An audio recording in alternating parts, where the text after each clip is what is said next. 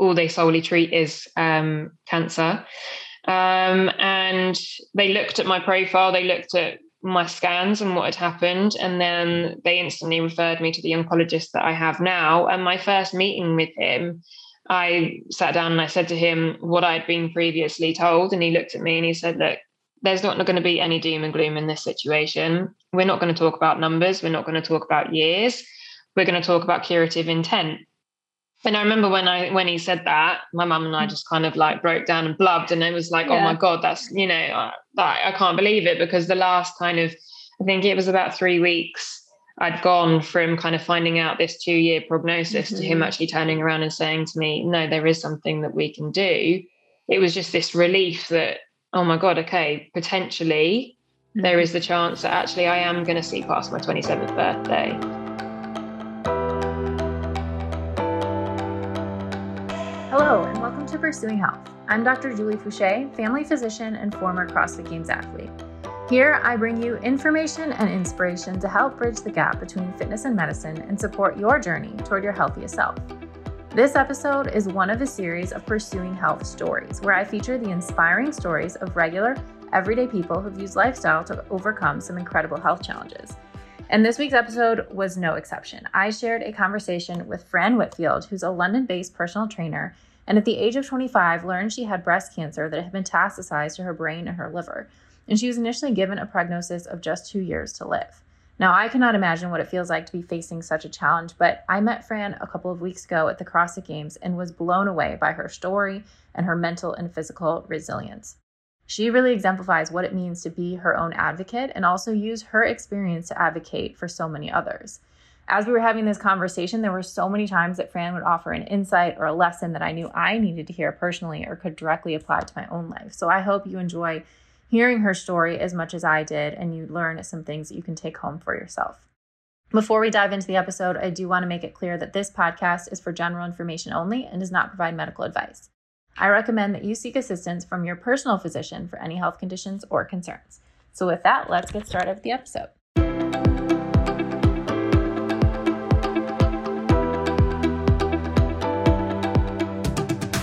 All right. Well, welcome to Pursuing Health. I am very excited to be here with Fran Whitfield, who I recently met for the first time at the 2021 CrossFit Games. And you have such an incredible story. I was practically in tears the first time um, oh. you and hearing your story. And so I'm really excited for you to join me here on the podcast and just share it with our audience. So thank you so much for joining you. us all the way from thank the UK. yeah, all the way from good old London, rainy yeah. London.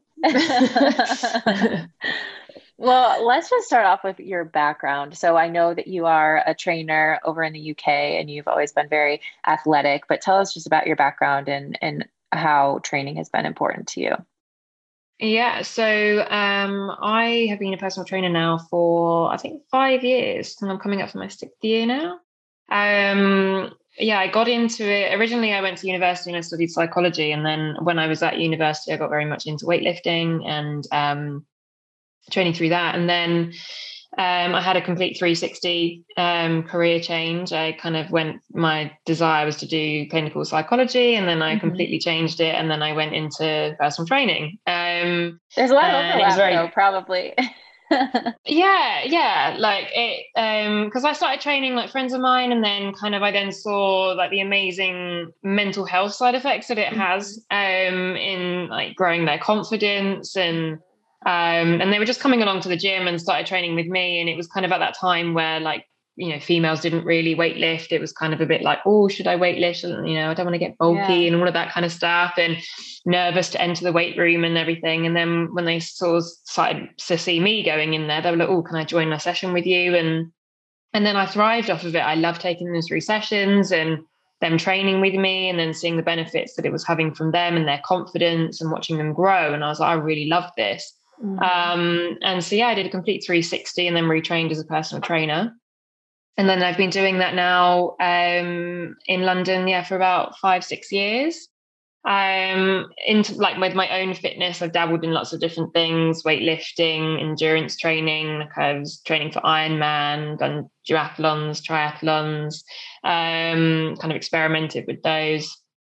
And um, I think at the beginning when I got into fitness, it was very much for kind of aesthetics and that sort of thing. And then it then became very much a performance drive. Um, mm-hmm. quite quickly actually, when I um I've been sort of more like performance based, I would say, for the last kind of uh four years. Um training for different events and races and um CrossFit now as well. Um mm-hmm. that's my kind of like my drive now. I only really do CrossFit um at the moment also because of obviously everything else that's been going on that we'll get into but um, that's my kind of like sole training at the moment. Um, but yeah i did it for i do it for performance and i do it for my own mental health as well. Um, i was very insecure growing up as a child um, I had body dysmorphia. Um, I had an eating disorder as well when I was younger. And it was through weightlifting and it was through training that actually got me out of that.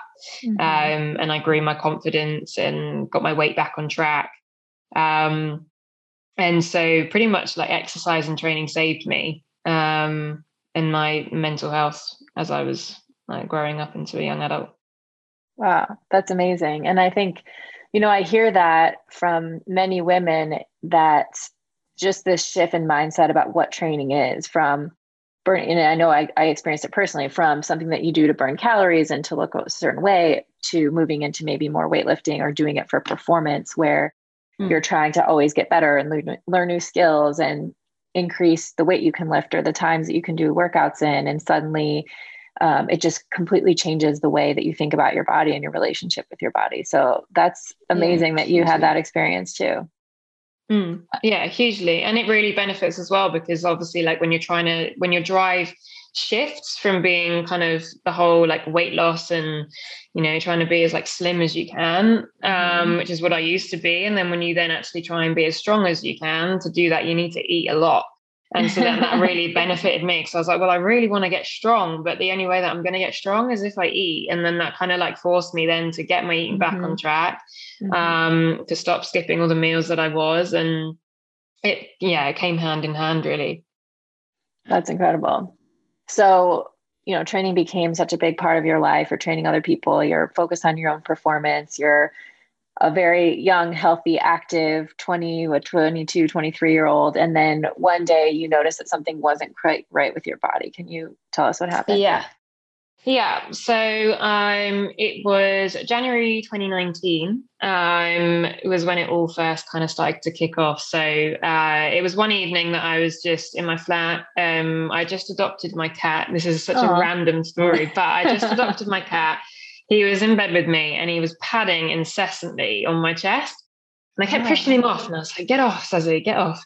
And um, I was like, "God, this cat's really bizarre. Like, why does he keep like padding away on my boobs?"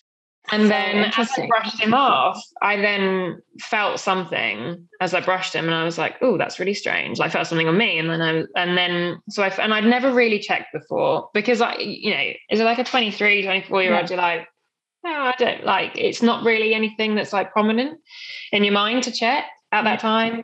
Um, but I felt a very significant lump in my right breast, and I was like, okay, this is unusual. Um, had a little bit of a panic. So the following day, I then called up the GP, booked in to see them, um, and, and so I went down straight away. Saw my doctor, and she felt it, and she confirmed that there was a lump there. So she referred me for a scan at the hospital um, to obviously check what was going on. So I went down for the scan the following week. Um, but when I went in, they asked you all the routine questions. You know, what do you do for a job? Obviously, I said personal trainer. Are you fit and healthy? Yes. I was at the, at the time I was training for Ironman, so I was like, yes, I am probably the fittest I've ever been in my life. Um, and I kind of ticked all the boxes of someone that was, you know, fit, healthy. Obviously, I was young, vegetarian. Do you smoke? No. Do you drink? No. Um, and then she then just said to me, "You don't need the scan. Um, it's a hormonal lump. You're normal. You're fine. You're young. You're fit. You're healthy. Mm-hmm. Good luck with Ironman." And then that was it. And then I kind of got sent back out the door. The appointment was super quick, and I didn't get mm-hmm. the scan that I went there for obviously you take kind of their word for it and so i thought okay fine it's nothing nothing to be a concern of until last year um, and i wasn't aware like i knew i'd kind of in my mind it was like a niggle because i knew it was still there but I hadn't become aware of how big it had actually grown. Mm-hmm. Um, it was growing internally, so it wasn't growing, you know, out pushing out on my skin. I so I could and I had quite large breasts. And obviously as a young female as well, your tissue is denser. Mm-hmm. It's very difficult to feel that it was getting larger. So mm-hmm. um, it wasn't until last year um, and it was in May that I'd actually had an accident. It was during lockdown, and I'd had an accident in my garden doing a deadlift, and mm. I'd slipped a disc in my back, and um, it paralyzed my left leg. So I went into hospital, had emergency spinal surgery, and I was in rehab for that. And one day I just started to get really severe stabbing pains, mm. exactly where the lump was. Um, and I kind of just sort of, well, my my mind was quite focused on the fact that I was trying to learn to walk again. Yeah, um, you were a little preoccupied. Kind of, yeah, yeah, and I was like, oh, come on, like you know, don't need any more pain in my life right now. I'm trying yeah. to get over this, obviously, like back pain. Um, uh, but it just wouldn't go away. I had the the stabbing pain for about a week and then I was just kind of like okay this isn't like this isn't going away like wasn't sure whether it was kind of a side effect of potentially like the drugs that I was on for um, my back. But then when I was in the shower, um, I noticed that a dimple had appeared in my right breast. This was like early July now. It was about six weeks after my back surgery. So the dimple had appeared in my right breast where the um, where I knew the lump was. I knew that wasn't a good sign. Um, I'd obviously I'd previously kind of researched into signs of breast cancer when I originally found the lump. Mm-hmm. Um, and I knew that that was a sign. Um, but in my mind, I'd kind of thought, well, it's painful. And everyone says if it's a painful lump, then you'll be okay. But mm. I was like, mm, okay. Following morning, called up the doctor again. And I was like, right, um, you know, they knew obviously from my record that I'd been yeah. there previously, a couple of years before. Um, and then, so I said to her, well, I really feel like I need to get this checked out. A lump, uh, a dimple has appeared, and because of COVID, because of the pandemic, there was going to be quite a large delay on getting mm. seen to. Um, but I couldn't handle that. I knew in my body that there was just something not right with this situation. So I paid for a rapid diagnostic test, got seen straight away by a consultant who, when I went into the room with him, I remember clear as day, I went in and he examined me, physically like examined me, and then asked me to come and sit back down. I remember sitting back down with him and just thinking, oh, I really feel like I need to say, like, sorry for wasting his time. You know, there's a pandemic. Like, I know that I've been mm. told this is normal, this is a hormonal lump. So I sat down and I just said, I'm really sorry if I wasted your time. And he just looked at me straight in the eye and he said, I need you to go next door and I need you to have an ultrasound and a biopsy. I was like, okay. Thinking it maybe this is just routine. Um, and then, so they took me off to the room next door. I had the biopsy, came back through. And then he then said to me, I'm going to be very straight with you. Um, I'm very concerned about what I can feel. And also, the radiographer next door, who's just done your ultrasound, has emailed me through just now to say she is also very concerned. Uh, we'll get the results in three days' time. You need to come back with a chaperone. So at that point, I was kind of everyone says like oh you know try and keep a positive mind but just yeah the way that he looked at me and the way that he said it, I was like, this isn't this isn't going to be okay. Um, and sure enough, three days later, I went back in. They diagnosed me with breast cancer. Um, and obviously, at that time, you're kind of like, you don't really know how to feel because a, I was 25, and I was kind of like, well, I'm the fittest, apart from obviously my back.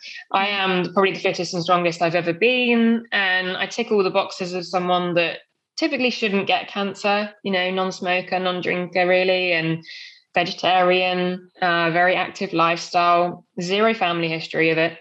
Mm-hmm. Um, but also in the back of my mind, knowing that if I had been taken seriously previously when I originally went there, then it would have also been cancer then too. Because I did say to mm-hmm. him that I found this before.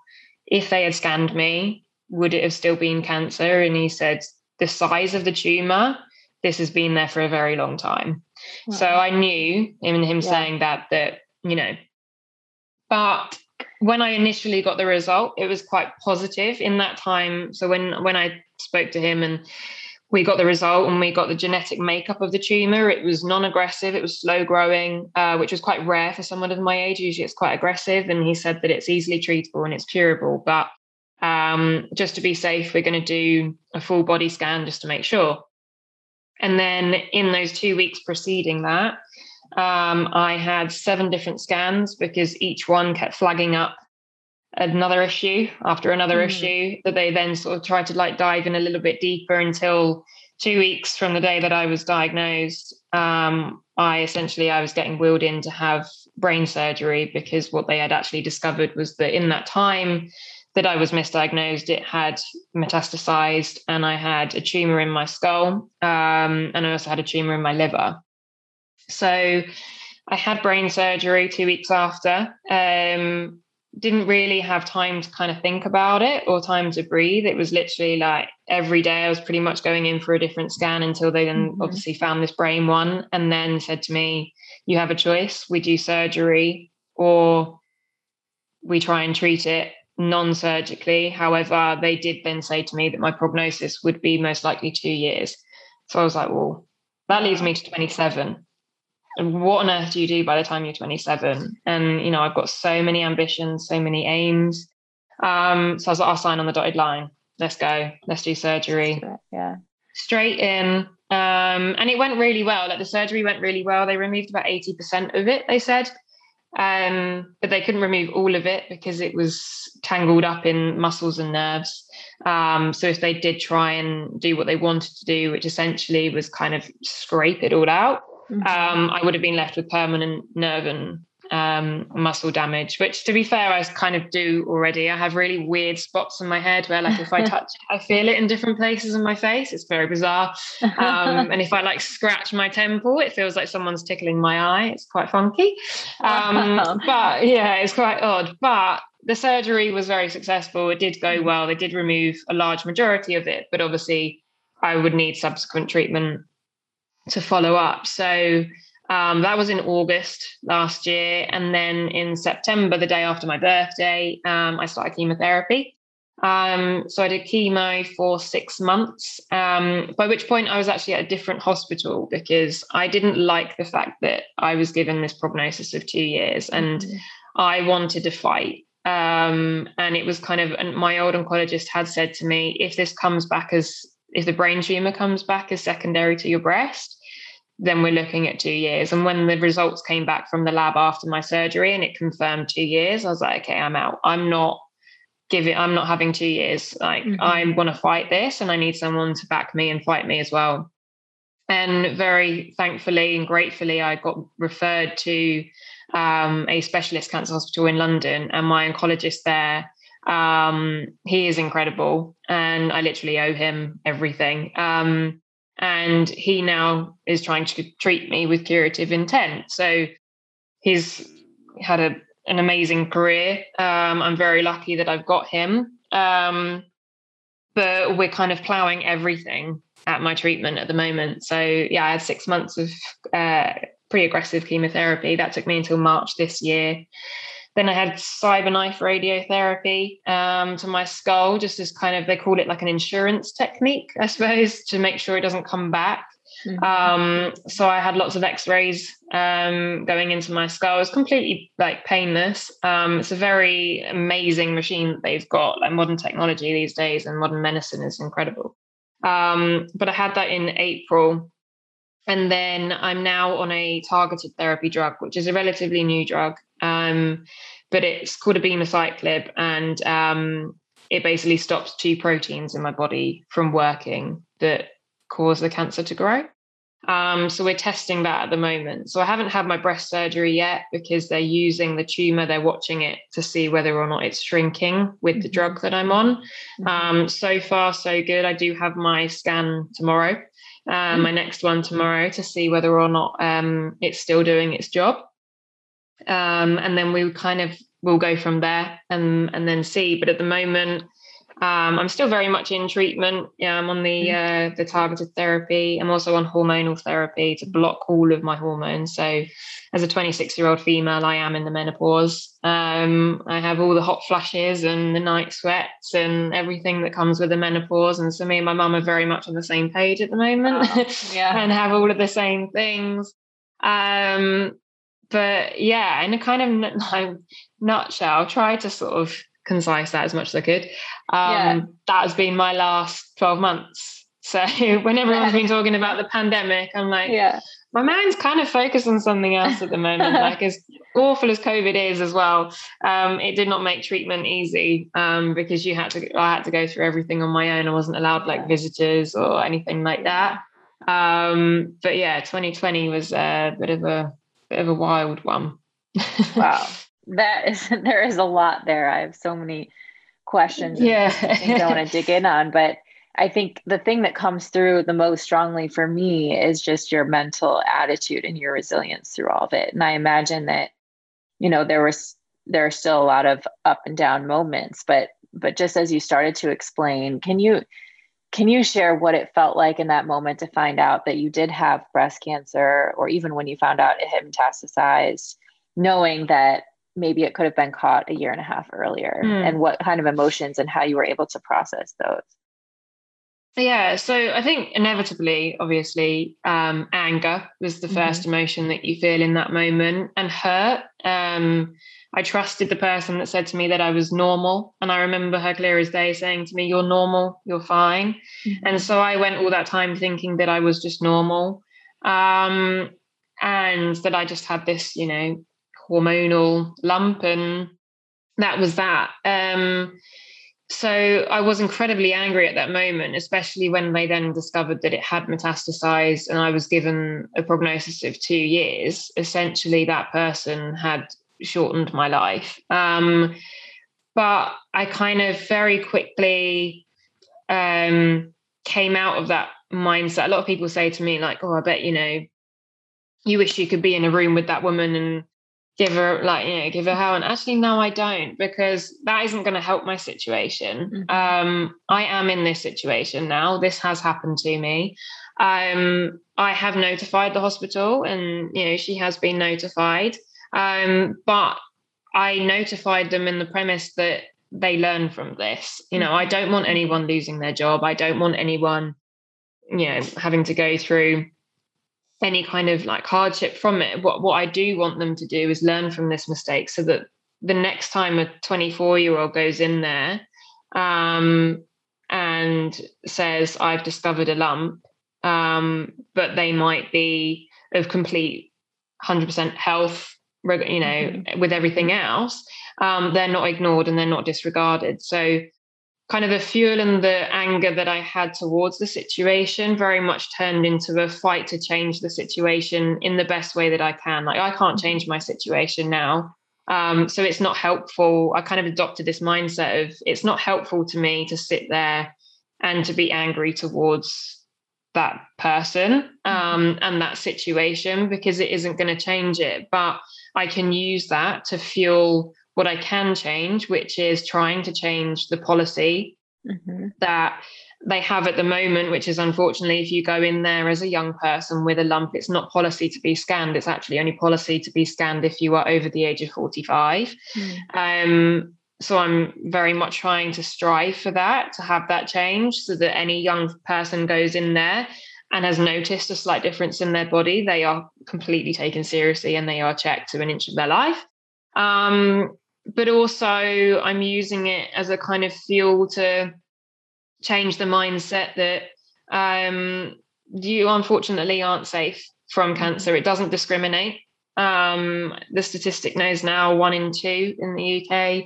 Um, so I'm very much open about my situation and what happened to me and everything, so that people do pick up on any slight changes to their body, um, and then they fight for the scan and mm-hmm. they resist against the scan. If I could go back there now, I would obviously not leave the room until I had that scan.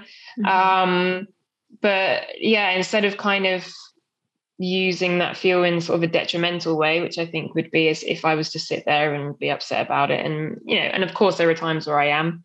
Mm-hmm. It's very natural to be upset about it and to, when you're very much like in depth of treatment and it's exhausting sometimes, and you just kind of think my situation could be so different right now. Um, but I try and just snap out of that and I think, okay, well, it can't be. Like, I'm in it so i'm gonna i'm gonna fight it i'm gonna do what i can in this moment but i'm also gonna try and sure as hell try and not let this happen to as many other people as i possibly can mm-hmm. It's amazing and see your your background in psychology coming through very strong there yeah. in the way you've been able to apply it in your own life and i think it's such yeah. a, a beautiful example for all of us in any situation that we're in there's things that we can control and things that we can't control but being able to to focus on what we can control and having those emotions which are very normal and allowing ourselves to feel them and process them but then focusing on yeah. what we can control and using using of that situation to help other people or to prevent you know prevent it from happening again so that's incredible i also love how you said, Hey, if this person's going to give me a prognosis of two years, I don't want to be in this environment, right? You were able to lift yourself out of yeah. that environment that was maybe going to be limiting and, and find a, a care team who was on the same page and wanted to fight aggressively with you. Um, yeah. So, can you just talk about that and what difference that made and why you made that decision? Yeah. Um, so I knew I like I remember sitting at home and having the chat with my family and just feeling this overwhelming feeling of rage that someone had sat there to me and had said to me, You've got two years, like three maybe at best. And I just kind of and when I and at the time when she said it, obviously like my world was just kind of crashing around and I didn't know how to process that or to what to think. But when I came home and then I reheard it and it was just playing over and over in my head and then followed up by when I had the surgery and then I came out of that surgery and they gave me the results to say yes it is a metastasis of the breast cancer and all I kept thinking was her saying if this comes back as a metastasis you've got 2 to 3 years um, but I knew myself and I knew how strong I could be. And I was like, well, if I can be this strong and I want to plow everything I possibly can into this treatment, I don't want someone putting me on a palliative treatment. Mm-hmm. I want to, you know, have someone that's actually going to turn around and say to me, no, these are your options. I'm going to explore what those options are. Um, and I think that's a really key thing as well, is that a lot of people don't realize that you can get a second opinion and it wasn't a it wasn't me just searching for what i wanted to hear. Um it wasn't me trying to kind of find out who was going to give me like the happy answer because in the mm-hmm. situation there is no happy answer. At the end of the day i'm still going to have to go through all of this treatment and i knew mm-hmm. that. Um but i wanted to find if there was an opinion of someone that would actually turn around and say to me like yes we can we can fight this. We can you know we can try. And it was pretty easy to get that on my first go. I mm. went to this um, hospital, it's called the Royal Marsden in London, and um, all they solely treat is um, cancer. Um, and they looked at my profile, they looked at my scans and what had happened, and then they instantly referred me to the oncologist that I have now. And my first meeting with him, I sat down and I said to him what I'd been previously told, and he looked at me and he said, "Look, there's not going to be any doom and gloom in this situation. We're not going to talk about numbers. We're not going to talk about years. We're going to talk about curative intent. And I remember when I when he said that, my mum and I just kind of like broke down and blubbed, and it was like, yeah. oh my god, that's you know, I, I can't believe it because the last kind of, I think it was about three weeks. I'd gone from kind of finding out this two year prognosis mm-hmm. to him mm-hmm. actually turning around and saying to me, no, there is something that we can do. It was just this relief that oh my god okay potentially mm-hmm. there is the chance that actually i am going to see past my 27th birthday. Um, and now we're rolling in it. And it was kind of it was very quick. He got me straight into treatment and he sort of like has plowed everything that you know possibly can be done. We've had very high doses of drugs and it has been very aggressive. Um thankfully like i've not you know it's not actually been as like horrendous as i thought it was going to be. But um, it was the news that I was hoping to hear. Um, but as I said, it wasn't kind of a case of me just trying to find the like the news that I mm-hmm. wanted. Um, it was more of a is this possible? Can mm-hmm. we do it? And I was very grateful to have someone turn around and say to me, Yes, like if we're if you're ready, we're ready. Mm-hmm. Um, and so then we've just been rolling with it since then. That's then. amazing. That's amazing. I'm so glad that you that you found him and found a, a different situation. And I know through the whole treatment and recovery process, you also have been, like you said, very aggressive, but you, because of your fitness and because of your attitude, you have fared extremely well. So, can you talk about that? What, yeah. first of all, just your recovery after brain surgery? I think you were walking out of the hospital days before anyone ever thought that you could. Yeah, yeah. So with my brain surgery, I was in like London's largest ICU unit. Um, they stuck me in there after, um, and the following morning, um, I was very determined that I wasn't. I didn't want to be in this ICU anymore. It's kind of like cool as it was. I, I was uh, like I was in a spaceship. It was very funky. Um, but also being in the pandemic i didn't get to see my family. Um, i didn't get to i kind of i was communicating with them but it's very difficult to communicate them when you have a lot of morphine in your body.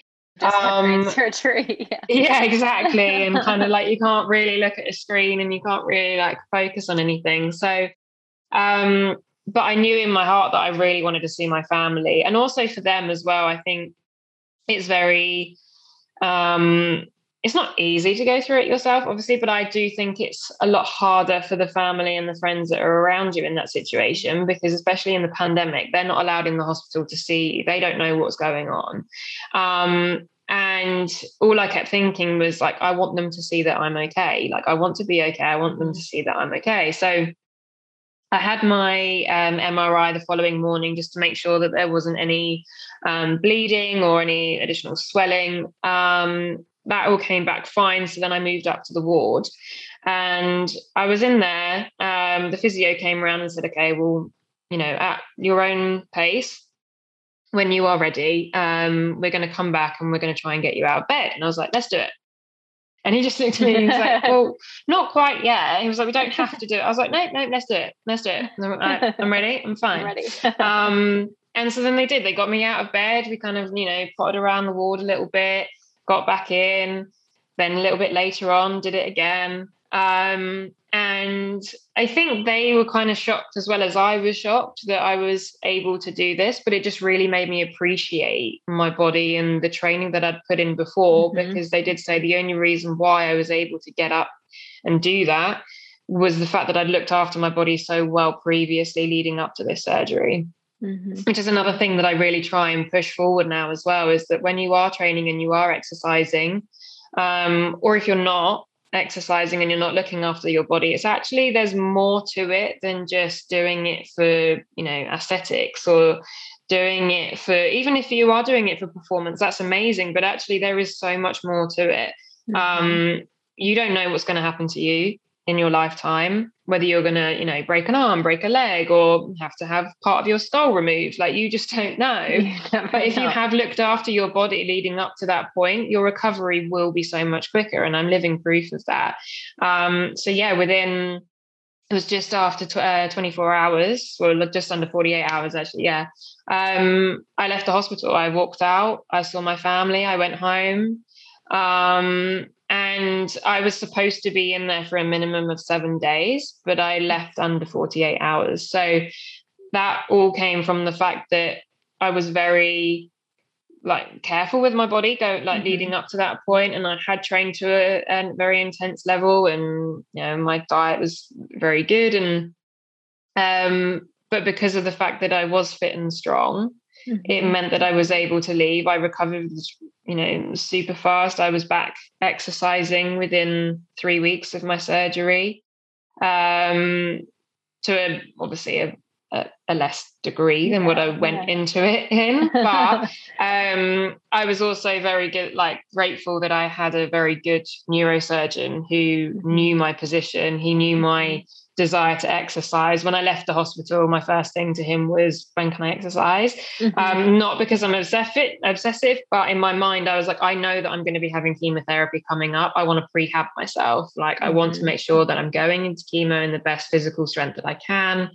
Um, and so I just said to him, "Look, you might think that I'm mental, but when can I start to exercise again? Um, and he was like, no, I completely understand where you're coming from. Like it's, you know, it's really good that you want to go into chemotherapy strong, very supportive of that. However, please just for the next couple of weeks, don't do anything. Like you don't want to increase any intracranial pressure and all of that stuff. Um, so yeah, uh, you know, I listened to them, didn't do anything. The most I did was kind of potter around and walk, which was actually, to be fair, all that I could do. Um, yeah. It was sort of like living on a roundabout a little bit. Like my head was very spinny for a couple weeks. Um, but then I got back into it, just kind of like pedaling a little bit on my stationary bike, and then building it up from there, so that I knew that when I then went into my next phase of treatment, mm-hmm. I could go in in a kind of physical state that actually I would be able to get through the mm-hmm. next the, the next bit. I love that. And I love how in every step of this process, you really have been such an advocate for yourself. So even in the hospital, knowing that, you know, being home with your family was important to you and pushing for it. And so easily someone, you know, the PT, the physical therapist could have come by and you could have said, okay, you know, listen to what they said and said, okay, I'll wait another day or I'll take it slow. But knowing what you wanted and advocating for it and then having a care team around you that was listening, you know, like your neurosurgeon mm-hmm. and your therapist saying, if you can meet these milestones and we're comfortable with you going home, then let's get you home with your family. That's incredible. Yeah, yeah, because I I was very sensible with it. Like, don't get me wrong, I never once kind of didn't listen. Yeah. Um, I listened to everything that they said, but I worked with them and they worked with me. So I never once gave up. I think that's the big thing. I never once sat there and gave up and just kind of thought, okay, this is my situation. I'm just going to sit here. Mm-hmm. Um, I kind of instead, I was like, okay, well, you know, you told me to rest, fine, but what does that actually mean? What does resting actually mean? Like, can I get out of bed right now?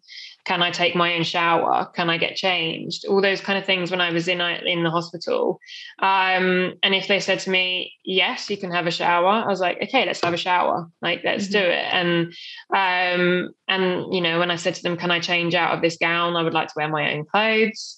Um, yes, you can wear your own clothes. I was like, okay, I'm going to check. And, you know, and they said to me, like, would you like us to dress you? I was like, no, I'll dress myself. Like, mm-hmm. I would mm-hmm. like to be able to dress myself. Mm-hmm. Um, also, because previously when I did have my back surgery, that was pretty horrendous. Uh, and I was laying flat yeah. on my back for like five days.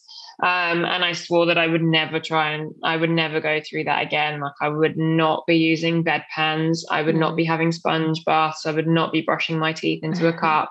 I was like, no, um, work with me here. Like, if we can do things and I can do things and be self sufficient in some way, mm-hmm. let me know and I'm going to try. Mm-hmm. Um, and it was very much a two way street. So, yeah, if they said to me, yes, we can try and stand up now, I was like, okay, cool. You know, obviously, if they had said to me, 100% no, you're not allowed to move, I would have listened and I wouldn't have pushed it.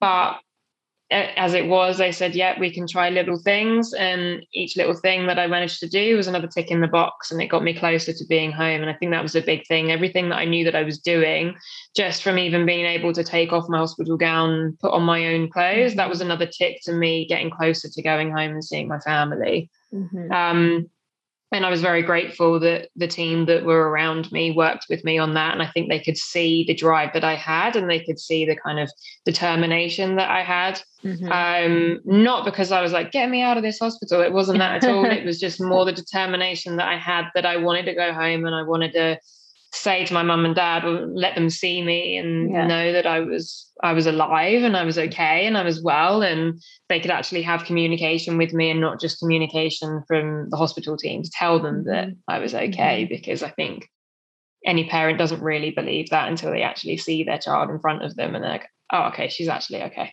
mm-hmm. yeah yeah and cool how maybe the experience with your back previously because obviously you went through so much in such a short time but that experience maybe even helped motivate you and appreciate be able to appreciate your independence and really fight for it when you were in the hospital again um, yeah yeah, because I think I lost a lot of independence. So I did, and it's not, mm-hmm. it's not. I, I, think I did lose a lot of independence when I was in the hospital. It was a surgery that I wasn't prepared to have. Um, it was emergency spinal, and uh, also at the time, I kind of when I went into it, they did say that I would probably be able to go home maybe within like a day or two, and that actually got extended because my body wasn't responding to pain medication, and without me being out of pain, they weren't going to allow me out of the bed.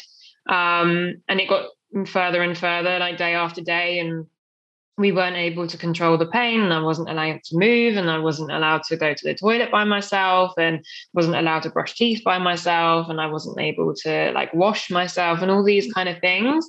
Um, and I'm you know a very independent self-sufficient person you might be able to tell. So having someone sponge bath me was just not not your not idea okay. of a good time. No not at all. Um and i and it kind of did scar me i think. And i so when i then went into surgery even though i was like okay this is brain surgery like potentially it's even bigger than spinal i don't really know. But um before i went in i didn't know how it was going to be but I just knew that I, I, even said to them, I was like, I am not using a bedpan. okay. Fine. I'm just going to tell you now, we're not doing that. I was like, I've done that, that, a couple months ago. I am not doing that again.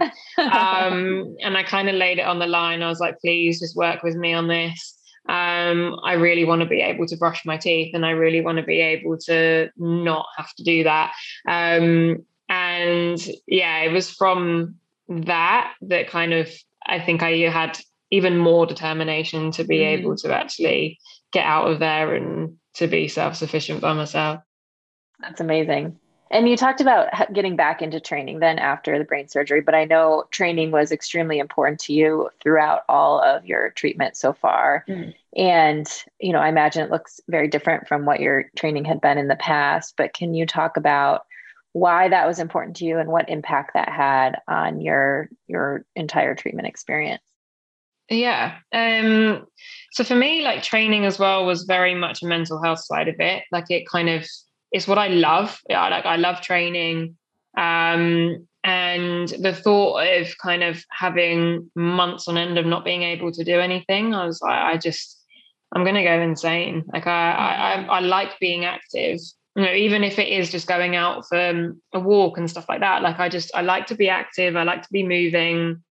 Um and i knew that from a mental health perspective it was really going to help me like you know i don't think anyone can deny the fact that sort of what happened last year was quite stressful. Um, everyone, but obviously, yeah. you know and obviously exercise can help with that you know it can any form of exercise that you enjoy um, can really help with stress levels so that was a huge part of it was i wanted to be able to still move my body in a in ways um, that I knew were sensible and that would also that would help for my mind. Um, but also just kind of like I started to look into the effects of what exercise and movement can do from a treatment perspective as well and help me getting through the treatments that I knew were coming up. And obviously I knew that chemotherapy probably wasn't going to be um, giggles. I knew it wasn't going to be fun, but I thought, well, if I can try and help myself in any way that I can, I'm going to try that. And the way that I know from being a personal trainer and from obviously years of training before, the way that I know how I can help myself is through training. Um, so I spoke to my oncologist about it when I moved to the hospital that I'm in, and prior to um, chemotherapy, and I said to him that like I'll be real, you know, I have had back surgery and I've just had brain surgery. I cannot train to the level that I used to train um, previously. Uh, I was still at a point that I wasn't able to lift like significant weight because mm-hmm. of my mm-hmm. back. I was still rehabbing that. I was still on crutches at this point as well. Oh my goodness. So I was still learning to walk um, and kind of move. Um, but I had a stationary bike at home and I had resistance bands, and I was like, can I still do things through chemotherapy um, to help myself in that way. And he was amazing. And he said, Look, do not stop exercising. He was like, I, I, the one thing that he says to his patients is do not stop exercising, mainly for the fact that if you do, the fatigue is going to take hold of you. Mm. And it really does. Like the fatigue is one of the most debilitating parts of chemotherapy. Um, but thankfully, in the six months that I had it, it didn't really touch me. Um, I had it a couple times during my first phase of chemotherapy, but that was because the drugs that they were using in those first eight weeks, um, they're cumulative and it gets mm. worse each time and they are nasty. Um, so kind of like the third and fourth treatment, my last two, um, the, the fatigue didn't actually hit me. However, it would only hit me for two, three days post infusion. And then I would pretty much quickly bounce back. And it really shocked people around me because it was like, are you even on this? Like, what are you even, like, are you just milking this? Like, what are you doing? like, because I would just kind of, after about like three, four days, I would go out and like they would see me and then wow. I would be okay. And I was like, yeah, my body's just responding really well. But I, I'm still moving. So, mm-hmm. I cleared everything with him. I said, right, this is the equipment that I've got. This is what I'm planning on doing.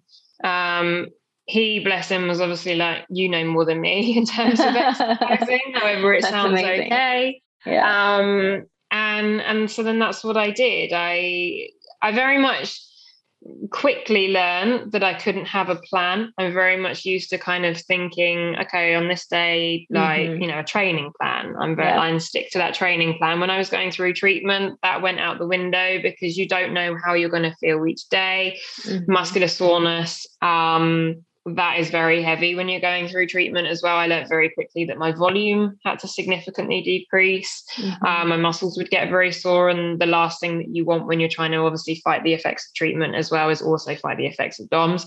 You do not want that. Um, mm-hmm. But you know, even if it was just kind of in that day, I would do sort of like a 20 minute little pedal on the bike. Um, and then I would do some resistance exercises. I would do some like press ups, but on my knees, I would mm-hmm. rest them. I would just do a lot of body weighted training, like lunges and um, things as well for me personally. I had to obviously do things that were permitted from my back physio too, in terms of that rehab perspective. But I really wanted to focus on that as well because they did say to me that the worry would be going through chemo that potentially my back rehab would take a little bit mm. of a sidestep because chemo does have an effect on your muscles and your ligaments and your joints and that kind of thing. But I was also very determined that I, that wasn't going to happen. And by that point, I'd come off of the crutches and I was able to like you know walk by myself. I was able to squat and lunge and all the things that kind of at, at one point when I first did my back, I wasn't sure if I would ever do again. I've started to do them and I didn't want to lose that. Um, so while I was going through chemo, I actually did progress quite well with that as well. So I I was then starting to lift heavier weights again.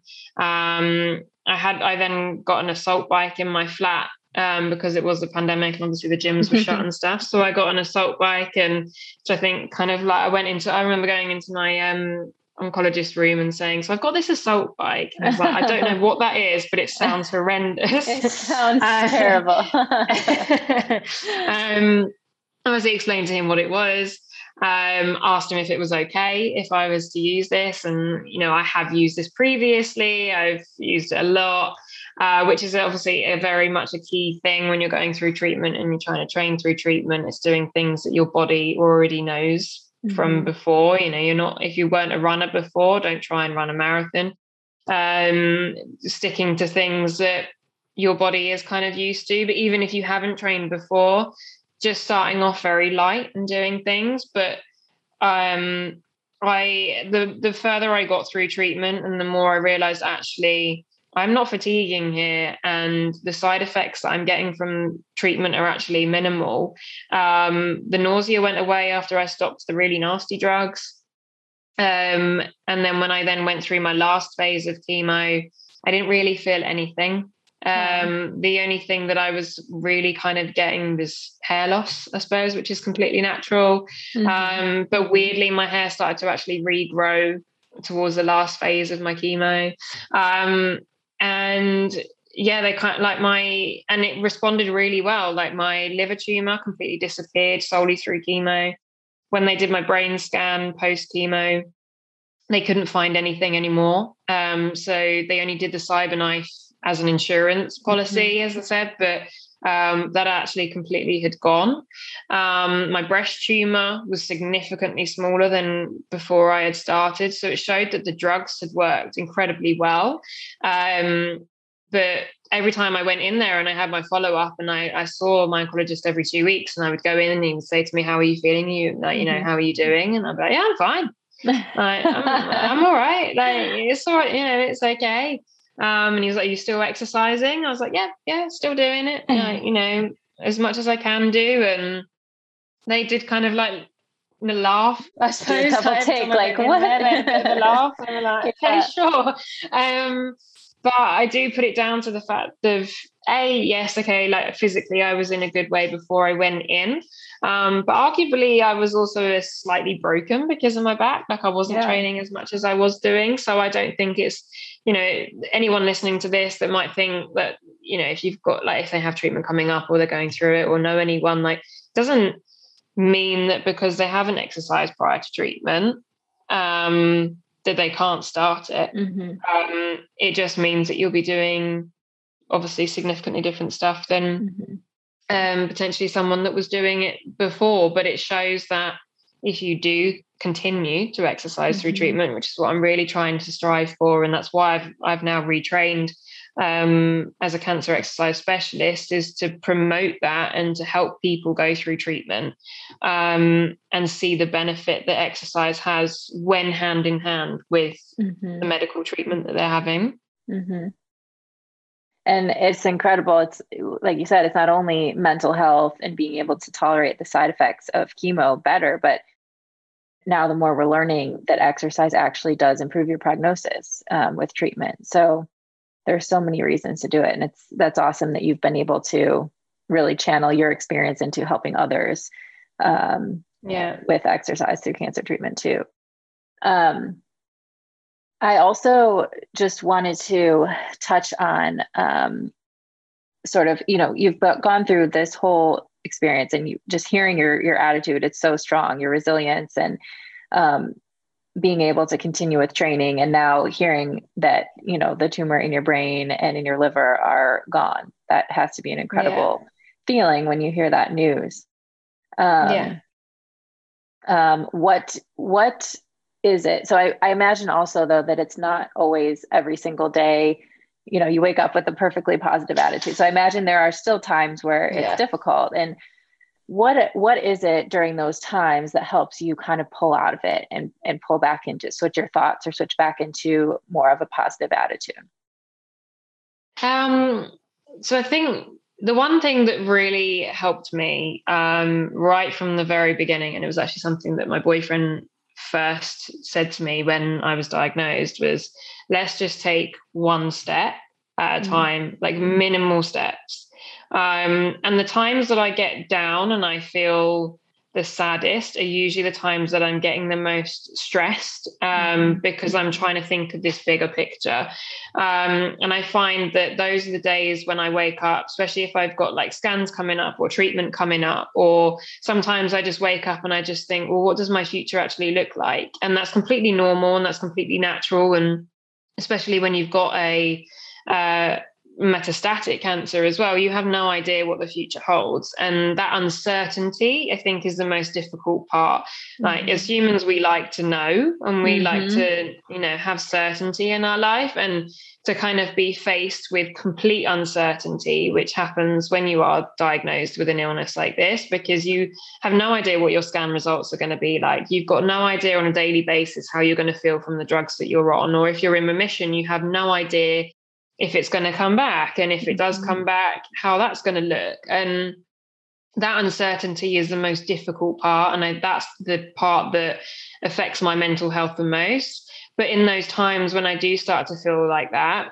i then just keep trying to have this attitude that he instilled like my boyfriend instilled in me is just think of it in one step and so we do mm-hmm. we just think of it in really tiny steps. If there's ever moments where I feel like I'm getting really overwhelmed and I'm getting really anxious and scared about scans coming up or what that's going to look like, and we just think, well, we don't know what that scan's going to look like. So, for example, tomorrow I've got my next scan. I don't know if it's going to be good, and I don't know if it's not. Um, so instead of me kind of getting upset about what it could be. I just think, well, I don't know right now. So all I know, all I know is I'm going to walk into that hospital and I'm going to have a scan, and that's all I think about. So I literally mm-hmm. just think, okay, at 10:30 a.m. I need to be at the hospital. I'm going to have a scan, and I don't think I just don't. I just block out whatever's going to happen after. after. Mm-hmm. Yeah, um, and then from there it's like okay, and then after that I'm going to go and see my oncologist, and then that's all I know. But then I don't. I try and not even think about that. I only know because I turn up on time, mm-hmm. but I just don't think about the results. I don't think about what's going to happen from those results. I just really, we just really broke it down every step through my treatment and still now like when i was going through chemo it was like okay well tuesday more like tuesday was always chemo day so i always mm-hmm. knew that on a tuesday it was chemo day so i just literally would break it down to okay so monday I'm going to pack for chemo. Tuesday, we'll have chemo. I don't know what's going to happen for the rest of the week.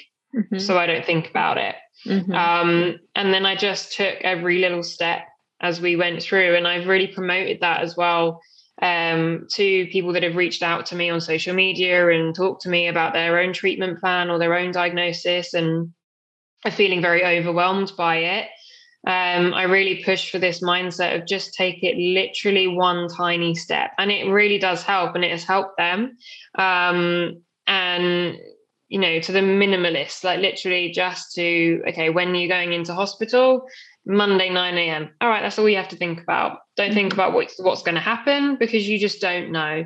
Mm-hmm. Um, and that isn't actually, it's not helpful to try and think about you know try and predict because you don't know. So in that mindset it's like well what is going to help me at this moment in time? Is it going to help me by thinking further ahead? Is it you know by thinking about my future by thinking about my results? No it isn't. But what is helpful? Well it's helpful if i turn up to my appointment on time and that's all i need to know right now is that it's at 9.30 done. Mm-hmm. um, so that's the biggest thing that I've kind of adopted as I was going through and I still follow now is just really, really baby steps.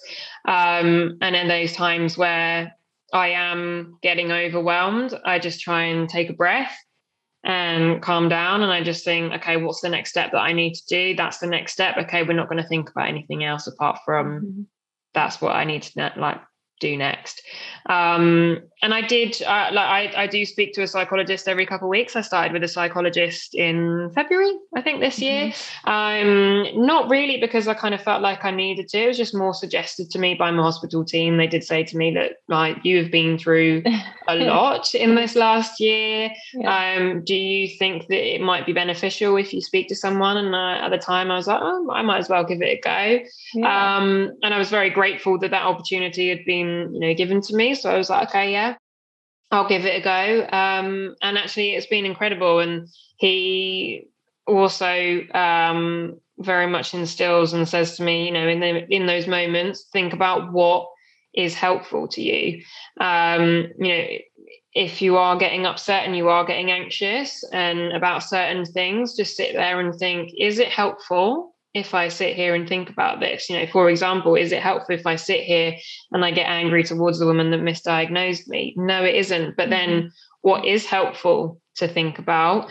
And for me, it's like, okay, well, in that moment, what is helpful at the time in the last couple of months, it was studying and it was getting me through the course so that now I can train people through their cancer treatment. So mm-hmm. that was my focus and that's what was helping me at that time. And it's just trying to kind of address the feelings that you feel and let yourself feel those feelings.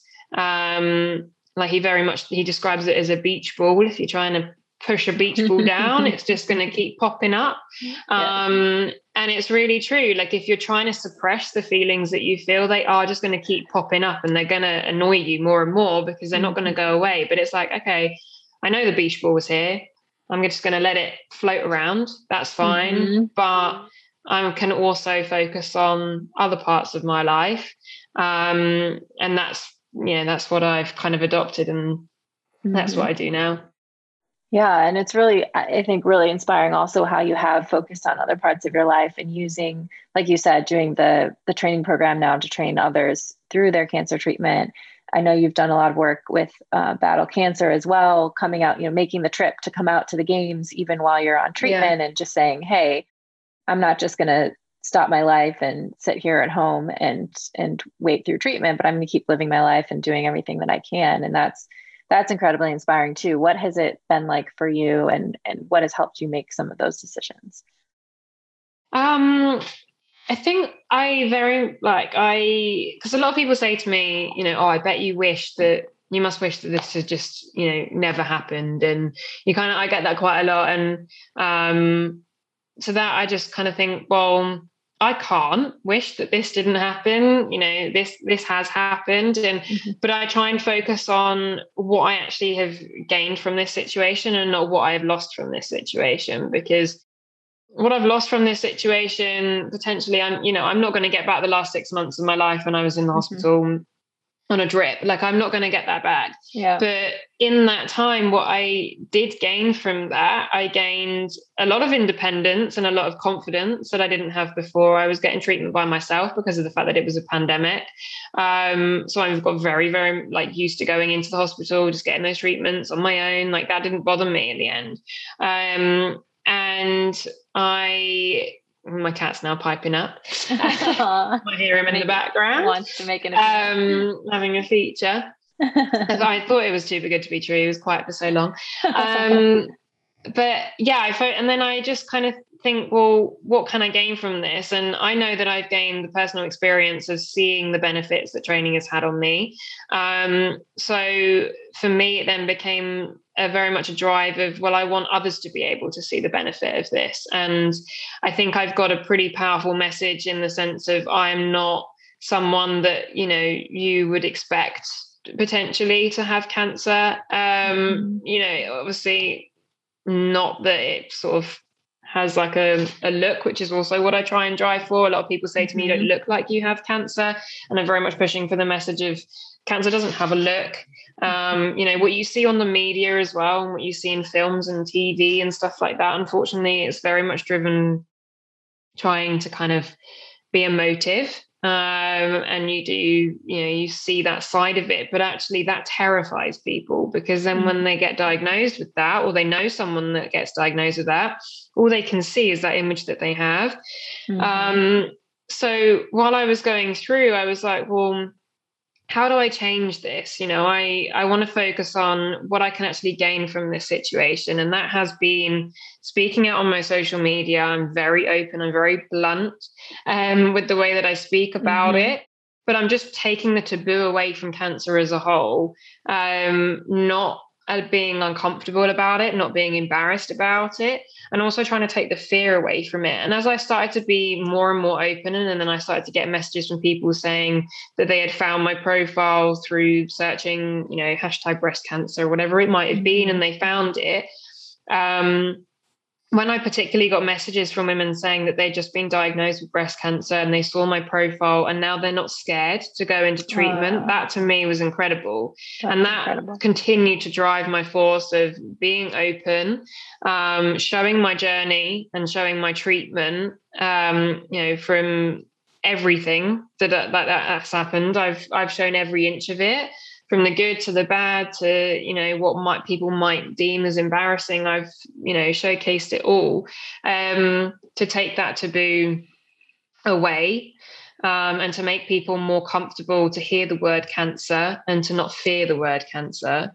Um, but also then i from a training perspective as well and that's why i very much got involved with battle cancer and um, help promote them as well is that the whole training through treatment, post treatment, um, that is still quite a fearful subject. People don't know how to exercise during treatment. Um, a lot of people didn't realize that they still could exercise during treatment. I get that a lot. I get a lot of people messaging me saying, I didn't actually know that I. I want to exercise, but I didn't know if I should. I didn't know if I could. And the more I was getting these things, I was like, there has to be something that I can try and do to change this. Um, and that's what I'm you know that's what i'm focusing in and i think it's helped me it definitely has helped me mentally get through my own treatment by kind mm-hmm. of plowing myself into other things as well but mm-hmm. from that i've tried to turn what could be a horrendous situation into something slightly more positive and you know see what i can actually gain from it which at the moment has been uh, so many people that i've connected with on social media at the games like after the the panel talk mm-hmm. we did the mm-hmm. amount of people that came up to me in the days afterwards asking to chat with me and saying that they were you know inspired by it and things like that it's amazing it's amazing the effect that being open about your story can have mm-hmm. um and yeah, so it's just I sort of more go through the mindset of uh, yeah, okay, cancer's really rubbish sometimes, but I've gained so much in the last year. Um, I'm a completely different person to who I was previously. I'm way more confident. I'm way more appreciative of things in life. Strangely, I'm actually a lot calmer, I suppose, than mm. I used to be. Cancer's wow. actually calmed me. I'm not as kind of like I don't get stressed very easily, which actually is kind of sounds a bit strange. The fact mm-hmm. of, you know, if you think about everything that's happened in the last year, yeah. you might think that actually I would be a complete stress monkey. I'm not. I'm the complete opposite. It's actually really de-stressed me in the way that I see life and I see yeah. that like, in day to day. Um, and so I actually think I've gained a lot of positives from cancer, and that's what I'm very much pushing for is to kind of show that, yeah, it's you know, it's not great. Like it, you know, there were days where I do have really down days, and that's completely normal. But um, I'm still pushing for, you know, this is what I've actually gained from it. I've gained a whole new career focus, a whole new appreciation, confidence. I'm doing amazing things. I'm experiencing amazing things like CrossFit Games and going mm-hmm. out there and sharing my story and, you know, trying to tie that bridge that we were discussing about exercise and training and the medical world as well and like you know bridging that gap between the pair. Um yeah so i've just that's that's kind of like what i've i suppose gained.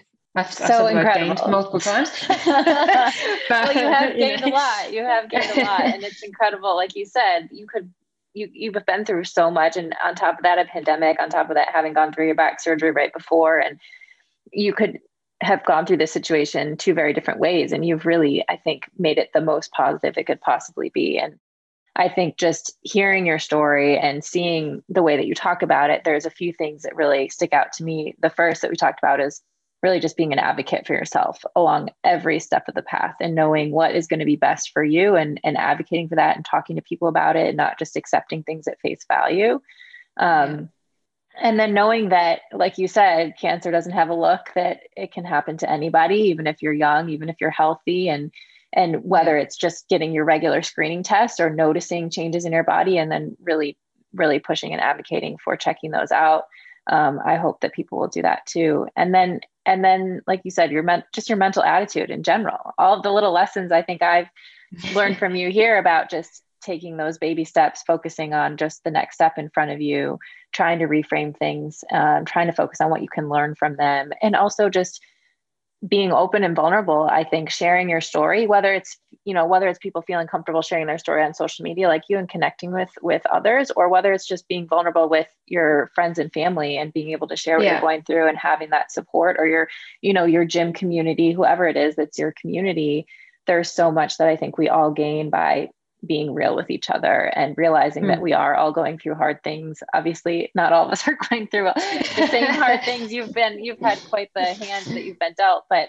but, um, but just sharing that, I think there's so much power in, in what, what, um, brings us all closer together. And then the, the training, you know, knowing that exercise and training, whatever form that looks like, can change through different phases of life and and is important for our mental health, but also our physical health, and, and can be a real adjunct to cancer treatment. So thank you for being yeah. such an advocate and really being so open and sharing everything because you know, I know you you see it like you said the people that reach out on social media or that you talk to at the games or whatever, but you are touching so many people and it's incredible um, just to see that happen and see the the light oh, that comes you. out of you. um, yeah, I want to close with three questions I ask everyone at the end of the podcast. So, the first yeah. one is What are the three things that you do now on a regular basis that have a biggest positive impact on your health? Um, so, I would say number one actually is sleep. I am mm-hmm. very much an advocate for sleep now. I used yeah. to be horrendous with sleep. I used to go to bed late, I would get up early. As a PT, I'd always be up at, you know, 5 a.m. That was my alarm clock. But I would be awful at going to bed on time and just kind of got I suppose in an awful way I just got used to being tired. Mm-hmm. Um, but then in the last year, seeing the benefit actually that sleep has, and I always heard about it. You know, everyone mm. always says, know, sleep sure. more, sleep more. And I was like, yeah, yeah, yeah sure, sure. Um, I'll do that later. it wasn't, yeah. but then it wasn't until I went through treatment and the only way that I would recover is if I slept. And if I had a day where I didn't sleep, I would really feel it. And I was like, okay, what, what these people have been saying for the last years, I've kind of disregarded. And I'm like, yeah, sleep's great. Um, actually, it really is. Um, so now I make sure that you know I am a bit of a grandma, and I I don't care. Like I I, I go to bed at like half nine, and like, and that's my bedtime. Um, but I feel great for it. I have you know energy from it, and it's helped me recover through my treatment, and it's helped me recover through my training. Um, so yeah, number one, every day, make sure that I I get my sleep. Um, I think the second one would be activity of some level. Um, so you know, not every day I I don't train like people would kind of like view training, um, but I move my body in some way, shape, or form. Um, whether that be you know going out for a walk or doing some ability or like something of that sort. Um, m- more it kind of like i suppose came from my back injury um, mm-hmm. sitting down was significantly detrimental mm-hmm. um, to my back if i sat down for more than half an hour it would see so i just got used to kind of like even if it was just getting up and walking around my kitchen mm-hmm. um, but then now i don't need to do that but i still just make sure that i am relatively active with my body um also from a mindset point of view as well like i just you know if i need to take five minutes out then i'll just go outside and i'll just you know if it's not raining which always is in london but um just some sort of like activity in space of some degree um and then the third one i think for my health i've really i hated mindfulness and meditation and mm-hmm. all of that mm-hmm. stuff before this year. I really couldn't get on board with it. Um, I really wasn't a fan of it. I just didn't really see the point of it, and I felt really uncomfortable doing it. Um, but I've got into it, but potentially not in the kind of the classical way. Um, if I don't, I'm still not quite there with kind of like listening to the meditative apps and things like that. Like I still sort of feel a bit strange, but I always take time out of my day where it's just me um just to, even if it's just to like sit and be still and to be quiet and to just be in with my thoughts um and i used to think that sounded really like cliche and a bit strange um but now i really understand why people do it mm-hmm. um especially you know we were saying about kind of allowing yourself to feel feelings. And in that moment of time like i don't push those feelings away. And i think that's been really important to my mental health is in those times if i am feeling those feelings i let myself feel them. And then i just kind of readdress why i'm feeling them. And then mm-hmm. i then just think about okay well how can i help that? Um, or even if i don't think about that i just sit and i just have some time even if it's like 10 15 minutes of your day um, where you can just sit and be still and not be doing something, you know, not watching the TV, not focused on anything. But however you see mindfulness or you see meditation, mm-hmm. um, doing that for like some part of your day and just allowing yourself to breathe, um, that has been a, a, a huge um, part of yeah. like my daily routine now as well. I love that. And I can relate to it doesn't always have to be, you know, an app or a formal practice, but finding finding what works for you and having that space is so important. What yeah. um what's one thing that you think would have an impact on your health but you have a hard time implementing it or something that you're working on? Oh. Um that is a good question. I would probably say the one thing that I do that I should probably be better at actually not so much nutrition nutrition is good but in terms of like Um, so when I had like when I had my brain surgery, it actually mm-hmm. switched off my hunger cue. Mm. Um, so I could literally go through the day and not be hungry. The only way that I actually know that I am hungry is I get really hangry. Like I get really like grumpy and I'm like straight to oh my blood sugars. yeah, yeah. Um, but I was also I was so used to having like eating out of a Tupperware box and rushing my meal between clients and things like that. Mm-hmm. Whereas actually the last year I've really tried to take a step back and not rush my food and not mm. rush my time eating and mm-hmm. actually you know spend the time making the right choices with your food um and actually just like sitting and eating it like that was kind of a something yeah. that i'm still getting trying to get better at i'm still because yeah. I, I, am very busy like with hospital appointments and things like that i do sort of like try and like eat on the go and then you don't really sure. realize actually some days like you you've barely really like eating much because you're just kind of like on the go. Um, even that's sort of reinforced by the fact that you know my my signals are all funky. Um, so yeah, one like I'm getting better at it. I'm getting better at kind of like actually being like, no, I'm actually going to sit here for half an hour and I'm going to have a meal and I'm actually mm-hmm. going to enjoy my meal and I'm going to eat and I'm not going to be mm-hmm. eating while I'm walking or you know and i think that's something that everyone tends to do at some point whether you even got like an office job or if you do have an active totally. job or whatever it might be you always see it people are always constantly eating on the go mm-hmm. um, and from a kind of like a health perspective in terms of like your digestion and actually ensuring that you've got mm-hmm. enough calories in your day as well um, just making sure that actually mm-hmm. you set yourself time um, because we have to eat. We're humans. Right. Like you have right. to eat. You have to take that time. Um, and it's um, another no form of mindfulness too. But like you talked yeah, about earlier, it's exactly. another form of mindfulness, just being in the moment yeah. and focusing on what's yeah. in front of you. And eating without a screen as yes. well. Everyone does that. They're like, oh, I'll eat on my lunch break, but then have the screen on the like on the side, and you're still answering emails while you're still doing it. It's like no, just shut everything away and just you know focus on like your mm-hmm. meal at the time. That's a great one. My last question is what does a healthy life look like to you? I think a healthy life to me just looks like what it sounds kind of cliche, but what makes you happy. Um, you know, like you can't like i will never sit there and say to someone a healthy lifestyle looks like you going for a run twice a week and doing this and doing that and doing that. If that makes you miserable that's not a healthy life. Mm-hmm. um to me a healthy life is what makes you happy but what makes you feel good at that time. And i think you know people that kind of maybe are stuck in a rut of thinking well sitting on the sofa and watching TV makes me happy. It's like, yeah, but does that make you feel good? And then when they then say, well, I've got back pain and I'm tired and, you know, I'm like, if their diet's not very, you know, good, say, for example, and their blood sugars are up and down all the time and they don't understand why they're not sleeping well at night and things like that. It's like, well, you might think these things are making you happy, but are they making you feel good? And I think it's making sure that you've got the balance of both.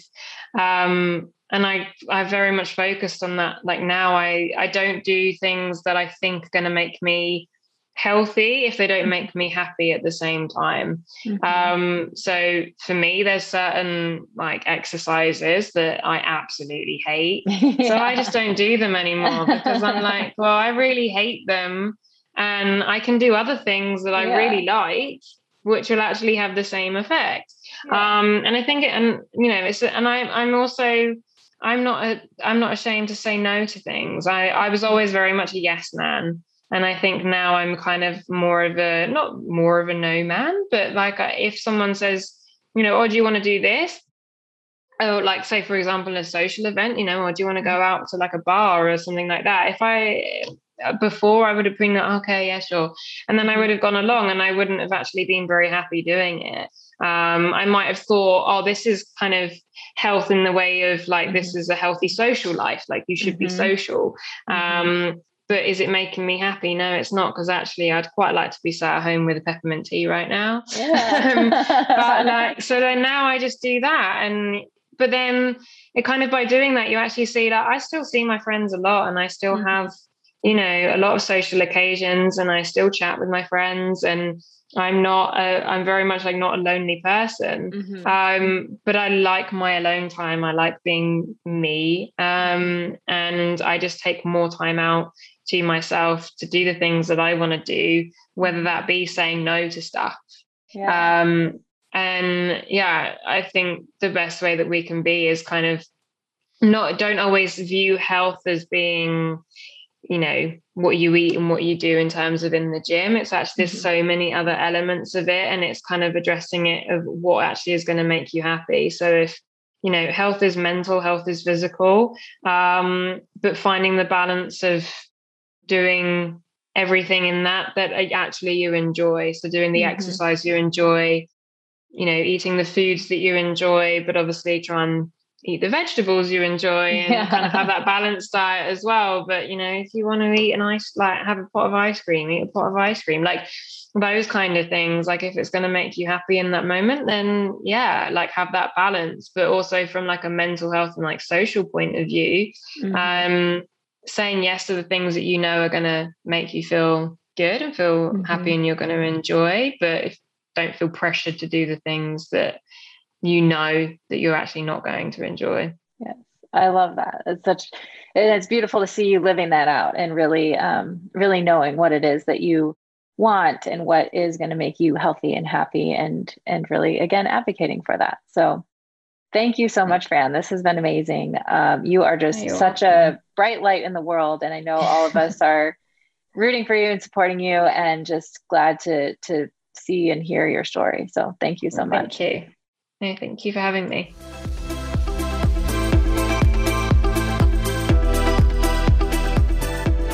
Thanks so much for tuning in. I hope you enjoyed this episode. If you or someone you know has a story to share on a future episode of Pursuing Health, please write me at info at pursuing-health.com. If you enjoy listening to the podcast, please also consider subscribing and giving it a five star rating on iTunes. It really does help to get the word out to more people.